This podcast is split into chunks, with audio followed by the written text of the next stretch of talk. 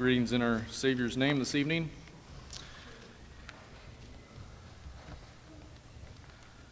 It's been a blessing to be here. I too want to say thank you for to the home congregation for what they have what they have done and for the sharing of each one. It takes a working together, each filling their part, and it's been a worthwhile time together.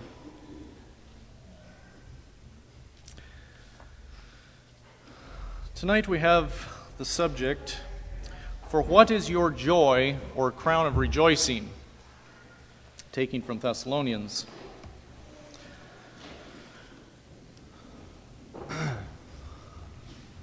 Maybe just a little explanation here up front.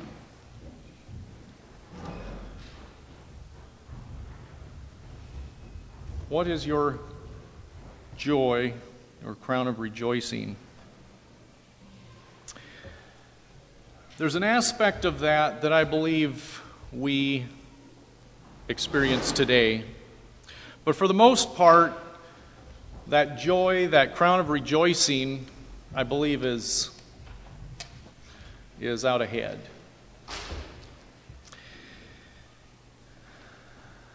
And much of what we feel today is the burden. The burden of the, the task. And so we'll be looking at both of those this evening. This topic has caused me to view you brethren, you sisters, you who are ordained, to see you in a new light. And with an increased appreciation for your willingness to serve in the ministry, the ministry of the gospel. And that assures me already that you have considered this question and that you know the answer.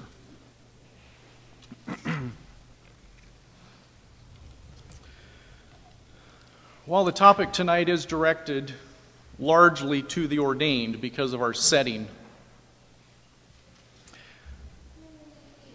in no way is it limited to the ordained. But it is to all Christians, anyone who names the name of Christ, anyone who is an active believer sharing Christ. And I don't want to exclude anyone here tonight. Sometimes we hear it said that the only thing we as parents, the only thing that we can take with us into eternity is our children.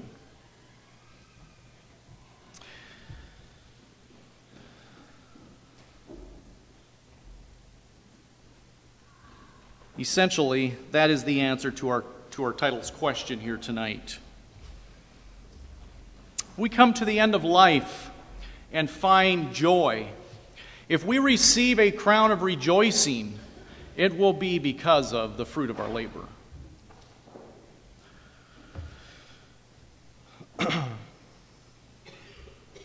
I have children. My wife and I have a family. We love our children. We care for them. We sacrifice for them. We want the best for them. We provide the best we can for them.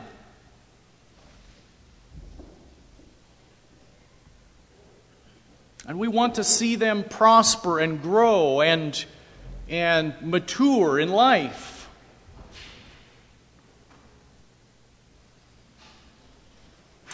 And then God, in His wisdom, may just bring a difficult situation into our home.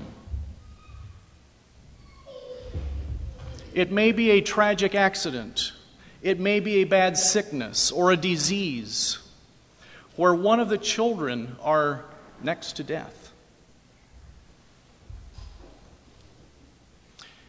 And we as parents must learn that this child, these children, are not ours. They are God's. And we must learn that submission of giving them to God. May it not take something tragic, but may we learn that we must give them to God. He has simply placed them into our care for a time. May we guide them that we may return them to Him. Both the apostles Paul and John address their readers as my little children.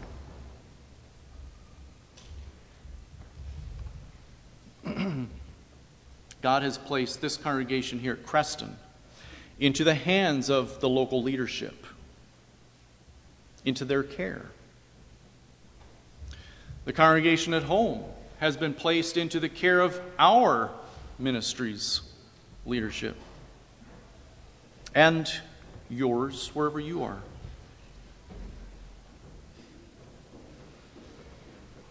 God has called us to be, as it were, a father, a father figure, a spiritual leader to our church family. He has placed, wherever we are, He has placed our congregation into our hands, into our care, into our responsibility for a time. Paul to the Ephesians beseeches them to walk worthy of the vocation they are called to. Peter exhorts the elders to willingly feed the church of God, being examples to the flock. And we shall receive a crown of glory.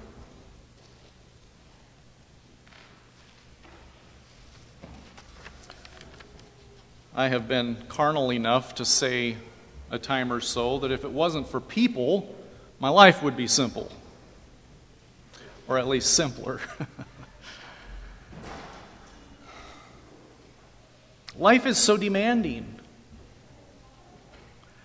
Now, we all find ourselves in different stages of family life. Some of you are past, and some of you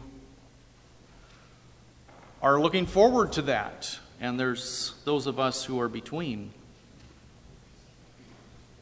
But the midlife, family life, is all work. Add to that your vocation, whatever it is you work, that business that you are growing. Add to that our church, our school culture, and all the things that feed into our lives. Add to that being called to the ministry. What, what God has called you to. And all of a sudden, in a new way, your life is on display. Your life is on display before your church family. Not only that, but you have now become responsible for every member in your family, in your church family.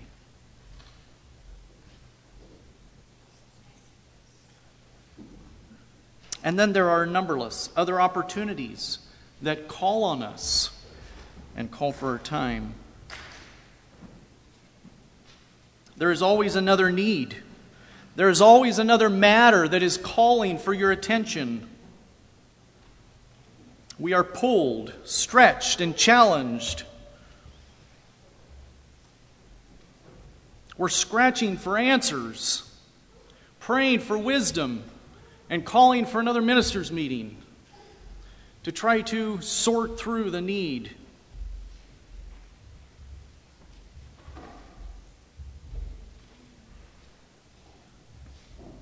Where is the joy? Why does God allow difficult situations? Why does He place people into our lives that require so much input, time, energy? This relates to any of us. People that God brings into our lives that takes, takes, a, that takes a lot from of us. A lot of time, a lot of energy. Why?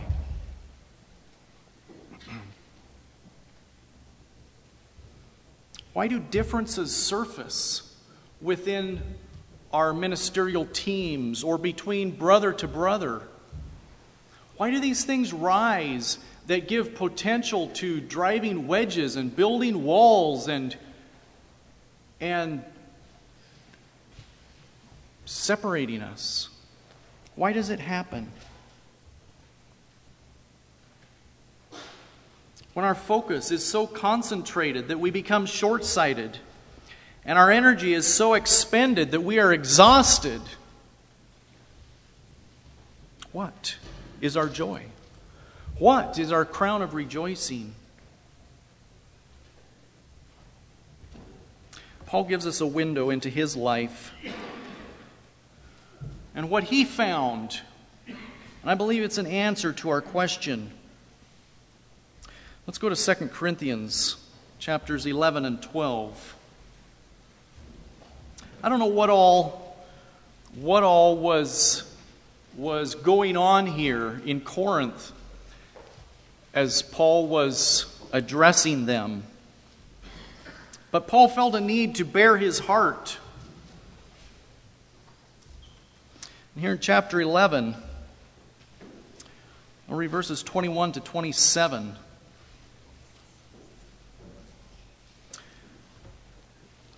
Down through the chapter here, previous of what we're going, where we're going to start reading, Paul is, uh, well, he's not one to boast, but here in this chapter he is, he is um, somewhat laying himself out. Verse twenty-one, I speak as concerning reproach, as though we had been weak. Howbeit, whereinsoever any is bold, I speak foolishly. I am bold also. Are they Hebrews? So am I. Are they Israelites? So am I. Are they the seed of Abraham? So am I. Are they ministers of Christ? I speak as a fool. I am more. In labors more abundant, in stripes above measure, in prisons more frequent, in deaths oft. Of the Jews five times received I forty stripes, save one. Thrice I was beaten with rods. Once was I stoned. Thrice I suffered shipwreck. A night and a day I've been in the deep. In journeyings often, in perils of waters, in perils of robbers, in perils of mine own countrymen, in perils by the heathen, in perils in the city, in perils in the wilderness, in perils in the sea, in perils among false brethren, in weariness and painfulness, in watchings often, in hunger and thirst, in fastings often, in cold and nakedness. These were all physical hardships that Paul, through his life, had experienced.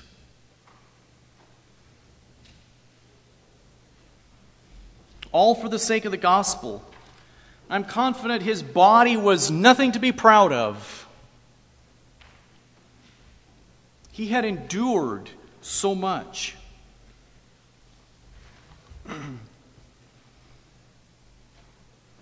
He goes on to say in verse twenty-eight, but besides all these external difficulties and afflictions that I've been through, on top of that, daily I bear the burden of the responsibility of the churches. My heart is heavy with the weight of the churches.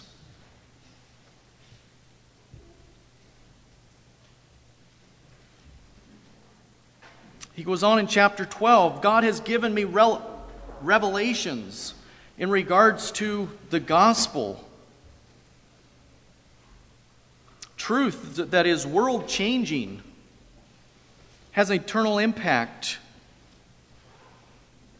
Lest I glory in that, there There was a thorn in the flesh that was given me. Lest I glory, God allowed this thorn in the flesh something that Satan could use to afflict me.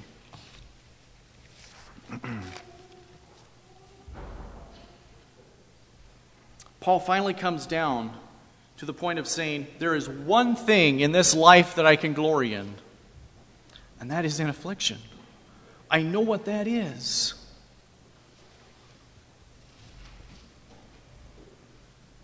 It's in my weakness, in my pain, in my infirmities. Let's go to chapter four.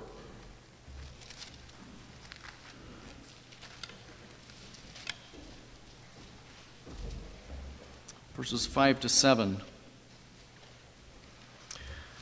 For we preach not ourselves, but Christ Jesus the Lord, and ourselves your servants for Jesus' sake. For God, who commanded the light to shine out of darkness, hath shined in our hearts to give the light of the knowledge of the glory of God in the face of Jesus Christ.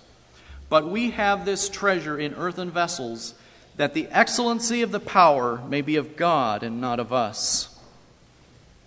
Brethren, we like to exhibit our strength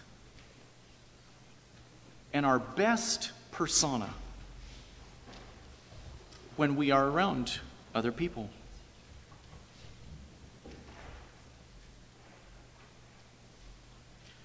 But do we understand that God has called us to a work that we can't do, to reveal our weakness, to reveal our humanity?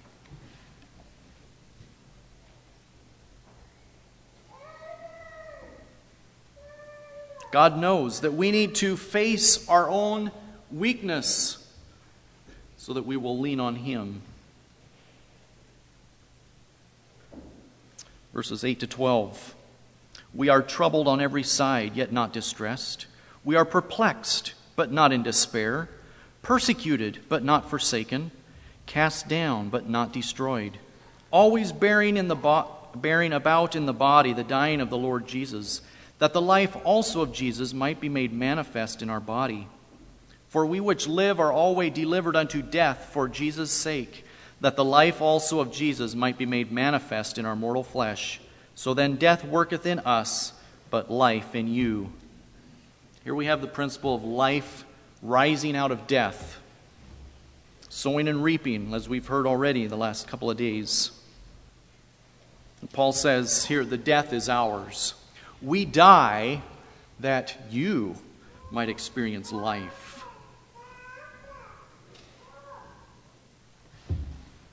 Back to chapter eleven. The first two verses we've read of Paul describing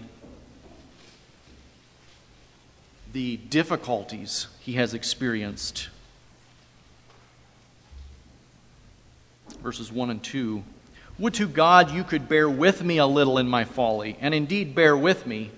For I am jealous over you with godly jealousy, for I have ex- I have espoused you to one husband, that I may present you as a chaste virgin to Christ. The answer to our question. What is our joy? What is our crown of rejoicing? Here we have Paul beautifully articulating the joy of ministry.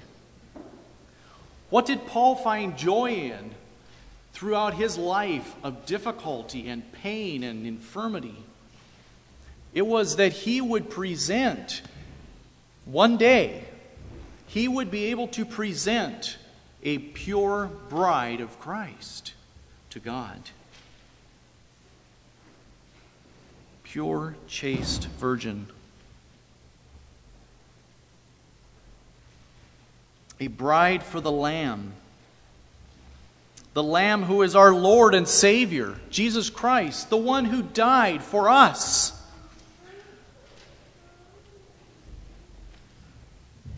We can serve to bring back to Him a pure bride. That will be joy.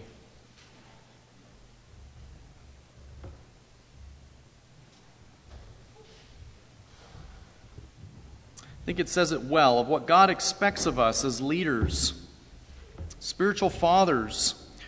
With our calling comes a tremendous responsibility for those that he has placed into our care.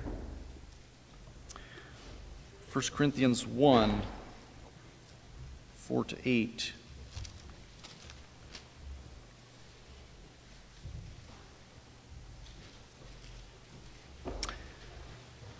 Again, we have Paul rejoicing over these, these children of his. I thank my God always on your behalf for the grace of God which is given you by Jesus Christ, that in everything ye are enriched by him, in all utterance and in all knowledge, even as the testimony of Christ was confirmed in you, so that ye come behind in no gift, waiting for the coming of our Lord Jesus Christ, who shall also confirm you unto the end, that ye may be blameless in the day of our Lord Jesus Christ.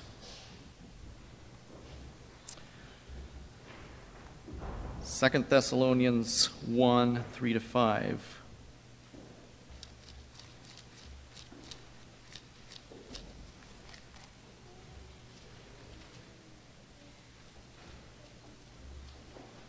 We are bound to thank God always for you, brethren, as it is as it is meet, because that your faith groweth exceedingly, and the charity of every one of you all toward each other aboundeth, so that we ourselves glory in you in the churches of God for your patience and faith in all your persecutions and tribulations that ye endure, which is a manifest token of the righteous judgment of God, that ye may be counted worthy unto of the kingdom of God, for which ye also suffer.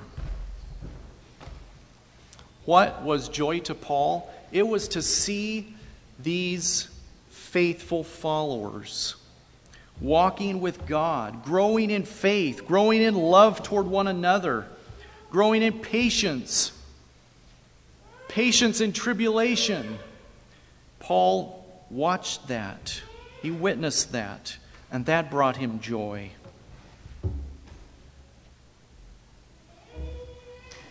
We experience, as we spend time with people, as we work with them, as we develop relationships with them and walk alongside of them and, and guide them, we, we get to know them, and we learn to appreciate them, and our love for them grows as that relationship grows. We have Paul's testimony of that, and we find that as in our own experiences. I'd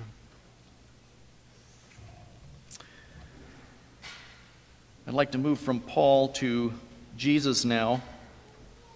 We have Jesus, our perfect example, and Jesus, who is the one who has called us to walk the path of leadership for those of us who have been called to that. But just as we all have been called as followers of God to walk his path, to live out the gospel, and to draw others, help others find the light of the gospel, we have Jesus. Jesus who has called us, we have we find that he has walked that path ahead of us. Let's turn to Hebrews chapter twelve. That perfect example, he was willing to demonstrate himself, being the very Son of God, demonstrate the very thing he calls us to.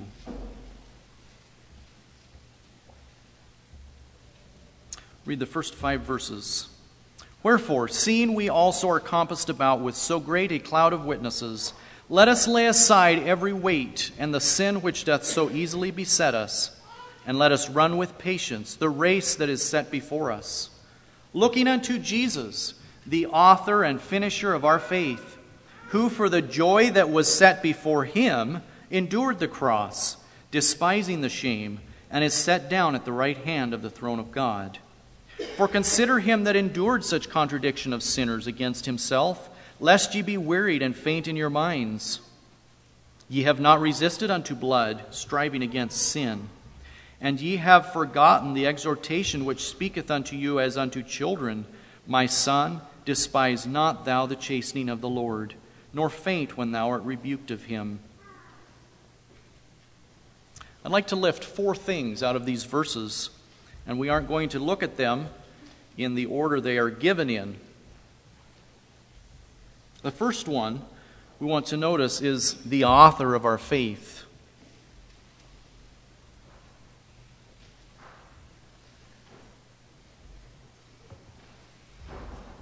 Before we go into that, we just have here Jesus, who is the, it says, the author of our faith. He is the one who, who opened the way and provides the path of faith for us to walk.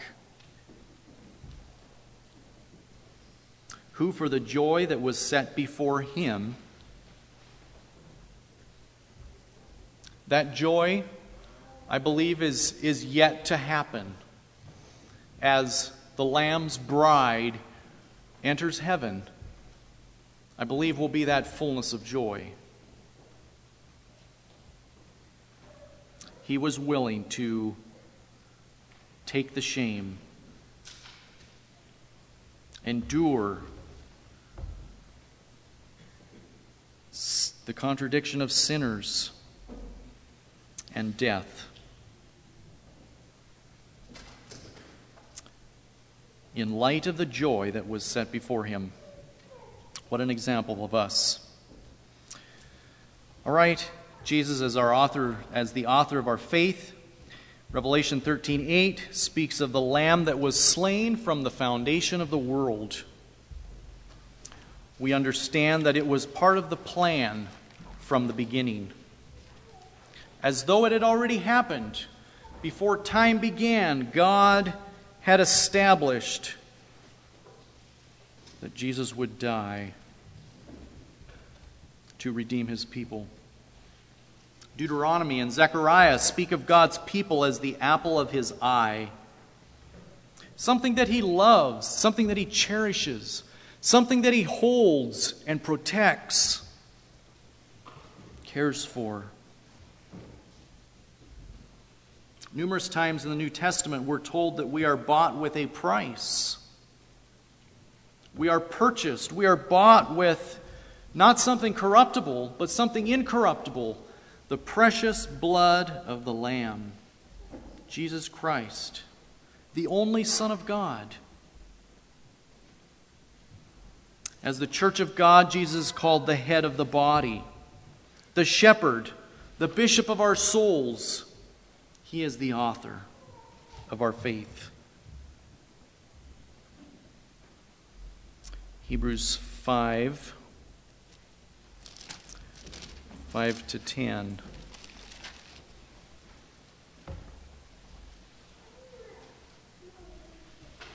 So also Christ glorified not himself to be made an high priest, but he that said unto him, Thou art my Son, today have I begotten thee. As he saith also in another place, Thou art a priest forever after the order of Melchizedek, who in the days of his flesh, when he had offered up prayers and supplications with strong crying and tears unto him that was able to save him from death, and was heard in that he feared, though he were a son, yet learned he obedience by the things which he suffered.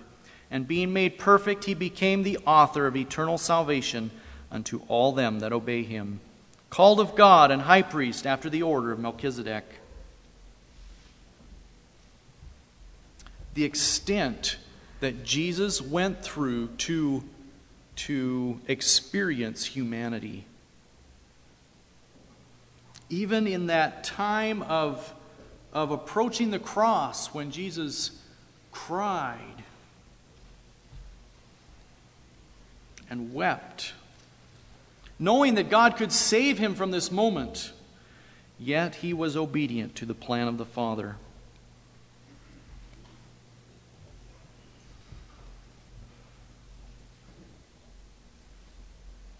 We have the key here, and that is that obedience. Jesus learned obedience. I don't know what all that means, but he learned obedience as he followed through with the Father's plan. And notice, he became the author of eternal salvation unto all them that, what? That obey him. Just as Jesus learned obedience, so we must learn obedience. The one who is the author of our faith is the finisher of our faith. He will finish that work that he has begun in his children. Secondly, we pick out the race that is set before us. We've spoken some of that already. Life is a life of servanthood.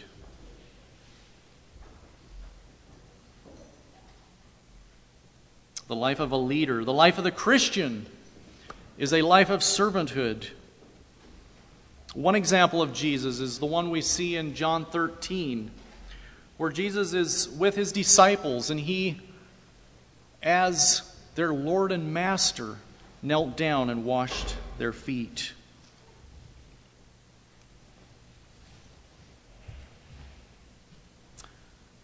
Servanthood, very key in the call to leadership, to be a servant. It's not a popular place to be. It's not a place that is gratifying of self. But Jesus says it is a very rewarding place to be. Those that obey reap joy. Paul says in First Corinthians ten thirty-three, even as I please all men in all things, not seeking mine own profit, but the profit of many, that they may be saved. We see that in the life of Paul, how he was willing to just give up himself for the sake of the church.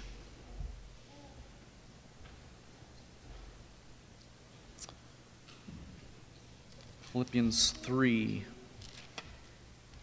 Again, we have a testimony of Paul.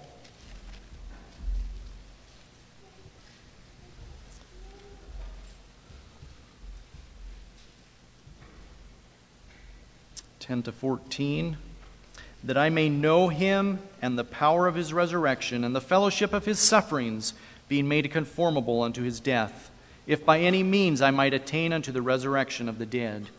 Not as though I had already attained, either were already perfect, but I follow after, if that I may apprehend that for which also I am apprehended of Christ Jesus. Brethren, I count not myself to have apprehended, but this one thing I do, forgetting those things which are behind, and reaching forth unto those things which are before, I press toward the mark, for the prize of the high calling of God in Christ Jesus. The joy. Paul knew that ahead was joy, was the prize. And he was willing to identify with the suffering of Jesus, which is was the call today. That in his tomorrow he might reap the joy. We need a commitment, a commitment to follow Jesus, and a commitment to identify with Jesus in his suffering and death. We need that commitment that doesn't hinder God's plan. Second Corinthians six, three and four, giving no offense in anything, that the ministry be not blamed, but in all things approving ourselves as the ministers of God, not getting in the way of what God would like to work, work out through us.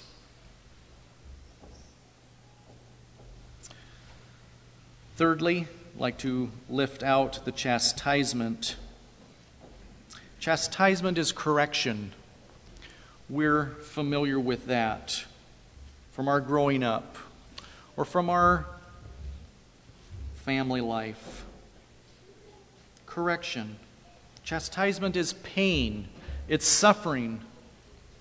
But chastisement is also a sign of love, a sign of sonship.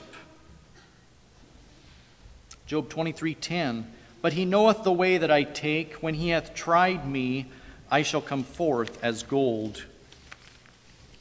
Psalm ninety-four twelve, blessed is the man whom thou chastisest, O Lord, and teachest him out of thy law.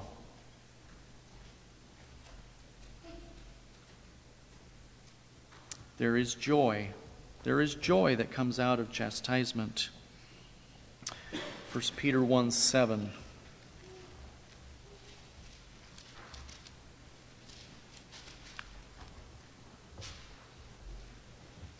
That the trial of your faith, being much more precious than of gold that perisheth, though it be tried with fire, might be found unto praise and honor and glory at the appearing of Jesus Christ.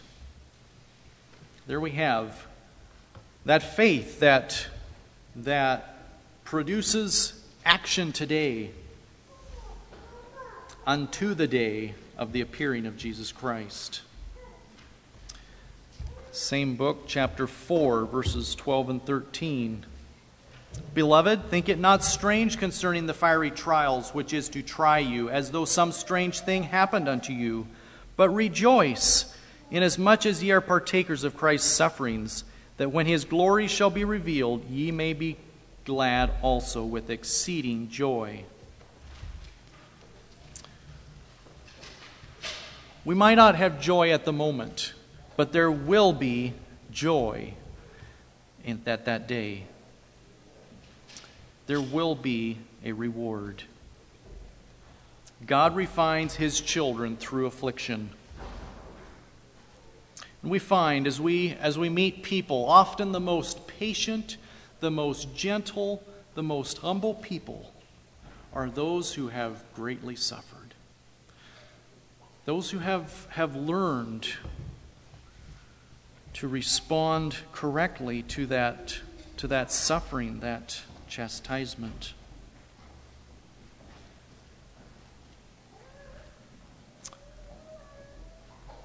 Fourthly, I'd like to lift out the joy. Back to our, our theme verse, First Thessalonians two nineteen.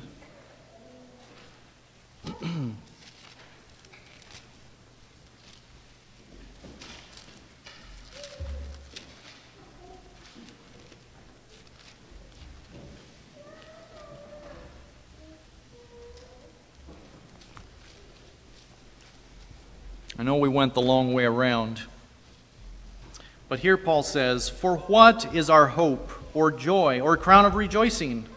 Are not even ye in the presence of our Lord Jesus Christ at his coming? For ye are our glory and joy." You, you faithful followers, you who have responded to the call, you who have said yes to Jesus, ye are our joy.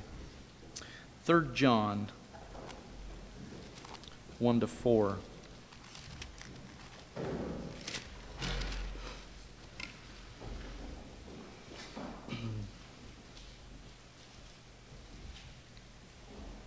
The elder unto the well-beloved Gaius, whom I love in the truth. Beloved, I wish above all things that thou mayest prosper and be in health, even as thy soul prospereth. For I rejoiced greatly when the brethren came and testified of the truth that is in thee, even as thou walkest in the truth. I have no greater joy than to hear that my children walk in truth.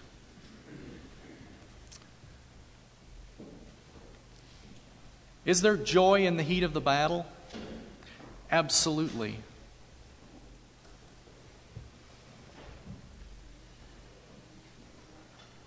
It takes different forms. I forgot to bring it with me then, but I have a little note from a second grader at home to his preacher. That brings joy.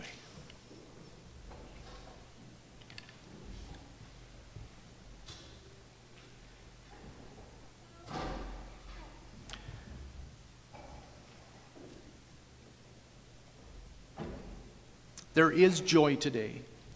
There will be joy when we meet our Maker, but there is joy today, and let's not miss that. Let's recognize the work of God in the lives of our brothers and sisters. Second Corinthians seven.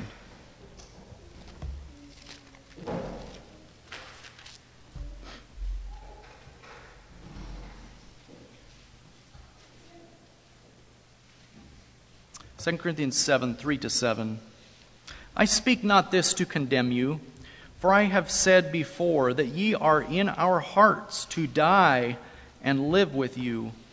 Great is my boldness of speech toward you. Great is my glorying of you. I am filled with comfort. I am exceeding joyful in all your tribulation. For when we were come unto Macedonia, our flesh had no rest, but we were troubled on every side. Without were fightings, within were fears. Nevertheless, God, that comforteth those that are cast down, comforted us by the coming of Titus. And not by his coming only, but by the consolation wherewith he was comforted in you, when he told us your earnest desire, your mourning, your fervent mind toward me, so that I rejoiced the more. What carried Paul on in his afflictions? Yes, it was God, but he found joy in his children. That his children cared for him, his brothers and sisters. He was comforted. He was encouraged. Let's not miss that.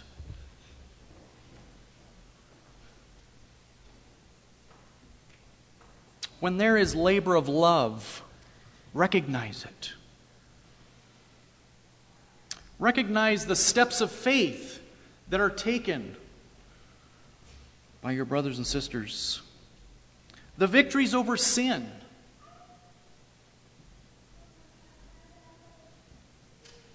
The faithful service. The ministry of encouragement. The unceasing prayers.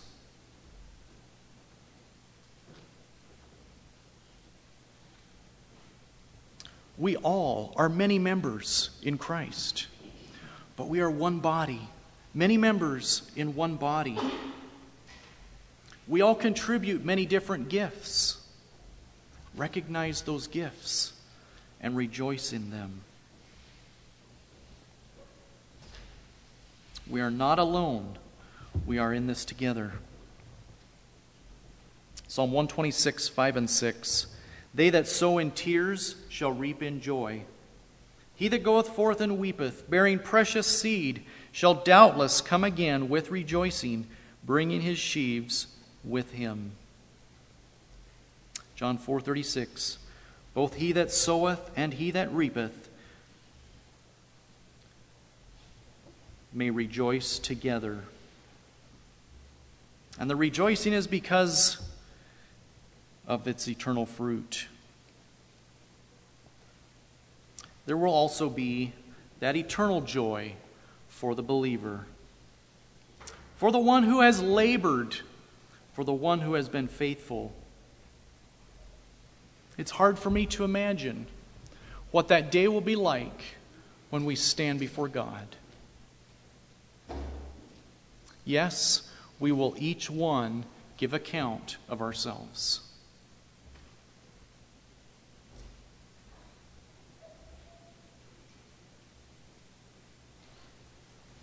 But think about it, that's, that's not where it stops. My goal is not just to reach heaven, and it shouldn't be any of our goal to just reach heaven.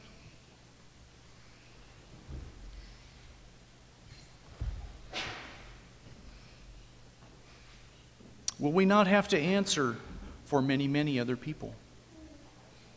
The people that we have affected, the people that we have walked with, the people that God has put within our care, we will, we must answer for them. Will it be with joy?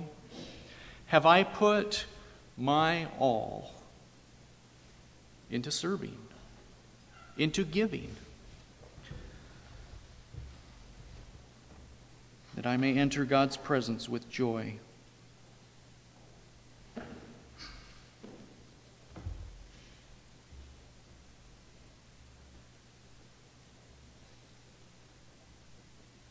What a wondrous moment to be together there before the throne with the pure, spotless bride of Christ, the Lamb who has been slain for each one of us.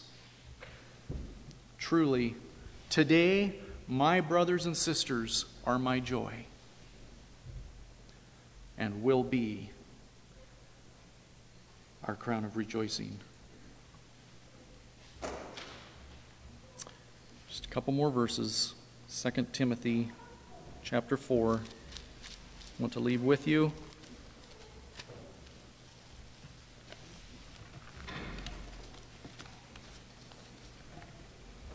May this be each of our testimony.